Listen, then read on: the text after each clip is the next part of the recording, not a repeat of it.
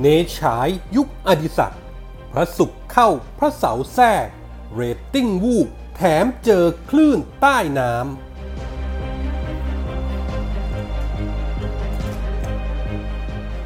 ถามเยาวชนปลดแอก เงินบริจาคหลักสิบล้าน หายไปไหน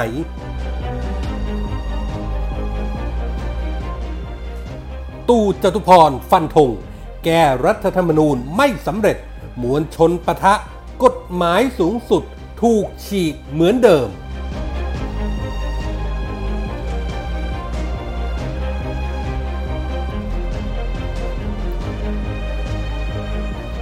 สวัสดีครับ ขอต้อนรับทุกท่านเข้าสู่ NGR Podcast ครับ ผมเกษตรชนะเสรีชัย รับหน้าที่ดำเนินรายการครับ วันนี้ผมมีคอลัมน์ข่าวปนคนคนปนข่าวประจำวันศุกร์ที่ 20 พฤศจิกายน พุทธศักราช 2563 มาฝากกันครับ เริ่มกันที่เรื่องแรกครับเนชั่นทีวียุคเปลี่ยนผ่านหลังจากฉายบุนนาคประธานเนชั่นแตกหักกับต้อยสนธิญาณชื่นฤทัยในธรรมทำให้พิธีกรดาวดังชักแถวลาออก ทั้งเจ๊ปองอัญชะลีไพรีรักสันติสุขมะโรงศรีกนกรัตน์วงศ์สกุลธีระธัญไพบูลย์โดยคนที่มากุมบังเหียนกำหนดทิศทางข่าวใหม่ก็คืออดีต CEO เก่าเนชั่น อดิศักดิ์ลิมปะรุ่งพัฒนกิจ ซึ่งเริ่มงานไปเมื่อวันจันทร์ที่ 16 พฤศจิกายนที่ผ่านมา ก็เกิดการเปลี่ยนแปลงอย่างมีนัยสำคัญ Facebook กระดกรัฐวงศกุลโพสต์ถึงเหตุการณ์ที่นักข่าวเนชั่น ไปทำข่าวม็อบที่หน้าสภาเมื่อวันที่ 17 พฤศจิกายน ที่มีการพิจารณาร่างแก้ไขรัฐธรรมนูญว่า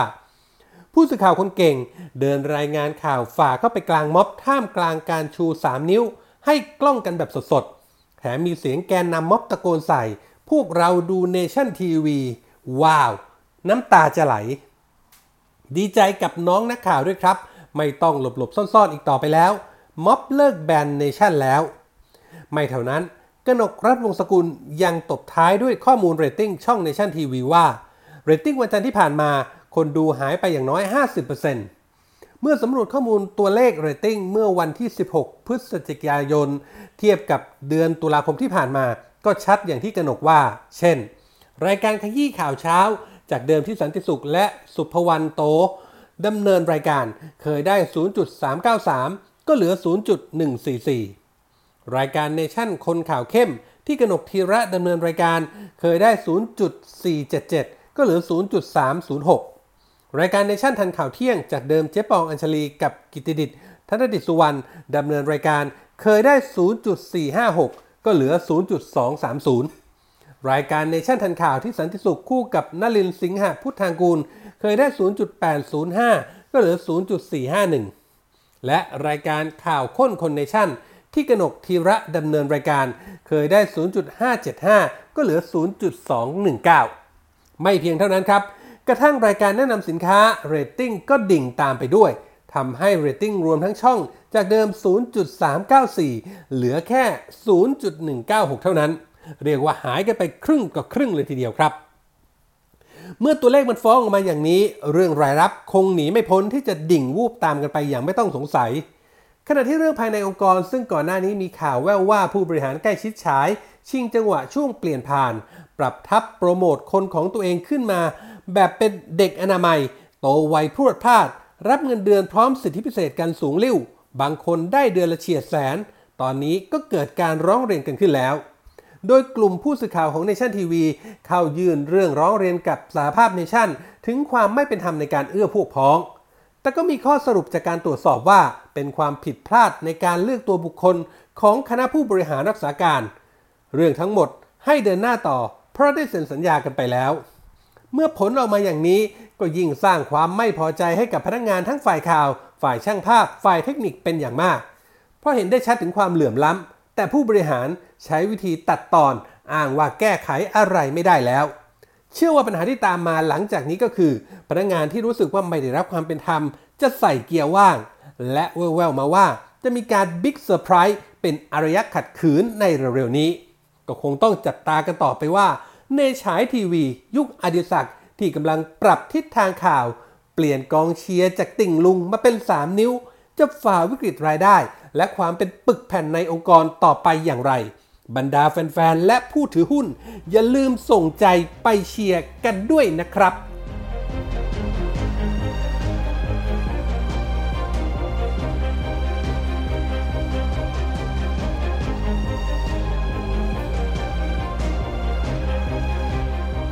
โดนย้อนสอนครับแฮชแท็กฟรียูชี้แจงงบ ถามความโปร่งใสเยาวชนปลดแอก เงินบริจาคหลัก 10 ล้าน เอาไปทำอะไรหมด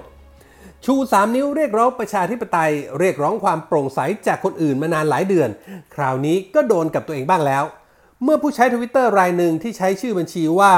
ยูมารินพัมได้ทวิตข้อความพร้อมแฮชแท็ก Free Youth ชี้แจงงบ เมื่อวันที่ 18 พฤศจิกายนที่ผ่านมา หลังการชุมนุมของกลุ่มที่เรียกตัวเองว่าคณะราษฎร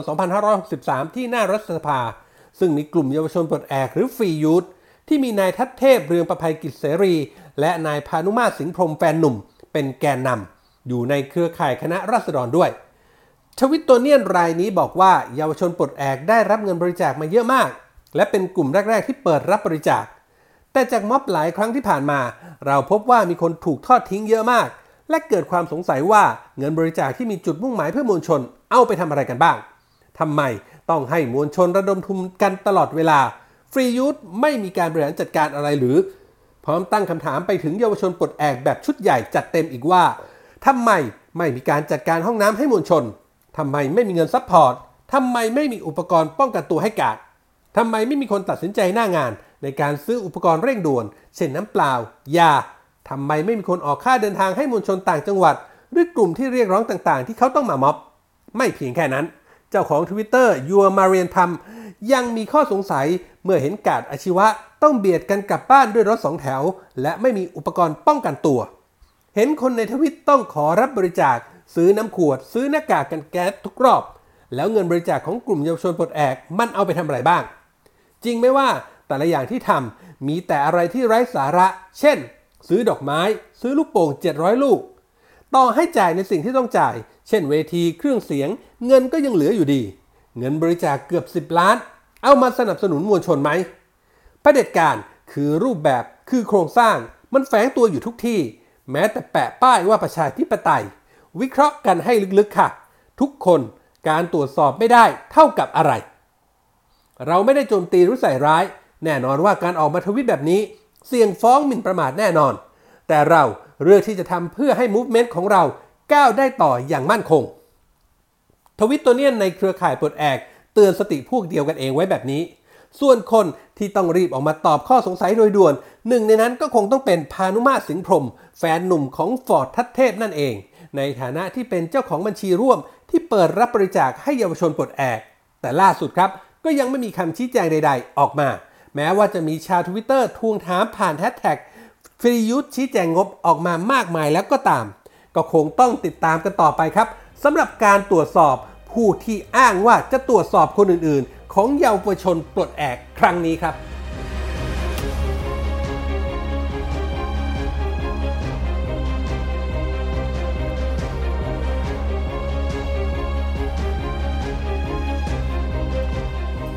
เมื่อวันที่ 19 พฤศจิกายนครับจตุพรพรมพันธ์ประธานนปชไปขึ้นศาลฟังสืบพยานโจทย์ในคดีก่อม็อบไล่รัฐบาลอภิสิทธิ์เวชชาชีวะเมื่อปี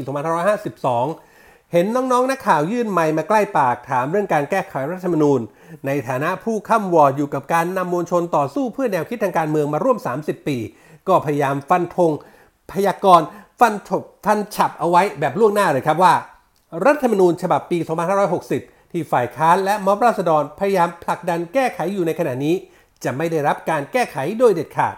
พร้อมทนายอีกว่า รัฐธรรมนูญฉบับนี้จะเหมือนรัฐธรรมนูญฉบับปี 2540 และ 2550 ที่จะถูกฉีกทั้งที่สามารถแก้ไขได้ง่ายกว่านี้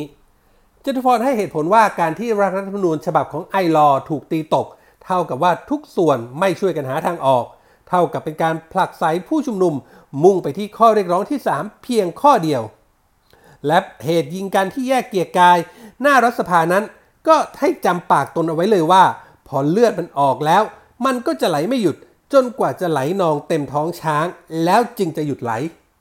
การให้มวลชนทั้งสองฝ่ายประทะกันก็จะเป็นเงื่อนไข เพราะรัฐธรรมนูญถูกออกแบบมาตั้งแต่ต้นว่า ไม่ได้มีไว้เพื่อให้สามารถแก้ไขได้ แต่มีไว้เพื่อส่งให้คณะรัฐประหารชุดใหม่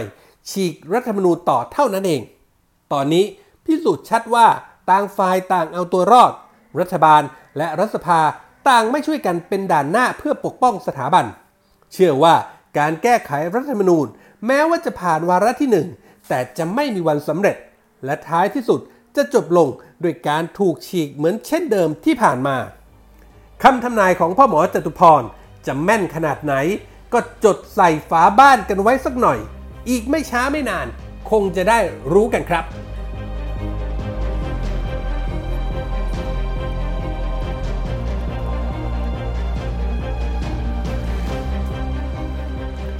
นี่คือเรื่องราวที่ผมนำมาฝากกันในวันนี้นะครับ กับคอลัมน์ข่าวปนคนคนปนข่าวจากเว็บไซต์ผู้จัดการออนไลน์ครับ คุณฟังสามารถเข้าไปอ่านเพิ่มเติมได้ครับ ในเว็บไซต์ของเราผู้จัดการออนไลน์ .com หรือ NGR ออนไลน์ที่รู้จักกันเป็นอย่างดีนะครับ นอกเหนือไปจากข่าวสารสถานการณ์ที่เราอัปเดตให้อ่านกันตลอด 24 ชั่วโมงแล้ว ยังมีคลิปข่าวที่น่าสนใจ ให้ได้เลือกรับชมในอีกทุกหมวดข่าวด้วยครับ และที่สำคัญถ้าหากคุณฟังคุณผู้ชม มีข้อแนะนำติชมประการใด เมื่อชมแล้วดูแล้ว ทิ้งคอมเมนต์ไว้ได้ในท้ายข่าว หรือถ้ามีโดยตรงถึงพอดแคสต์นะครับ ก็ search หา MGR Podcast ได้ทันทีครับ ทุกคอมเมนต์ ทุกความเห็นจะเป็นกำลังเป็นแรงใจให้พวกเรานำไปปรับปรุงพัฒนาผลงานให้ออกมาเป็นที่ถูกต้องตรงใจคุณผู้ฟังมากที่สุดครับ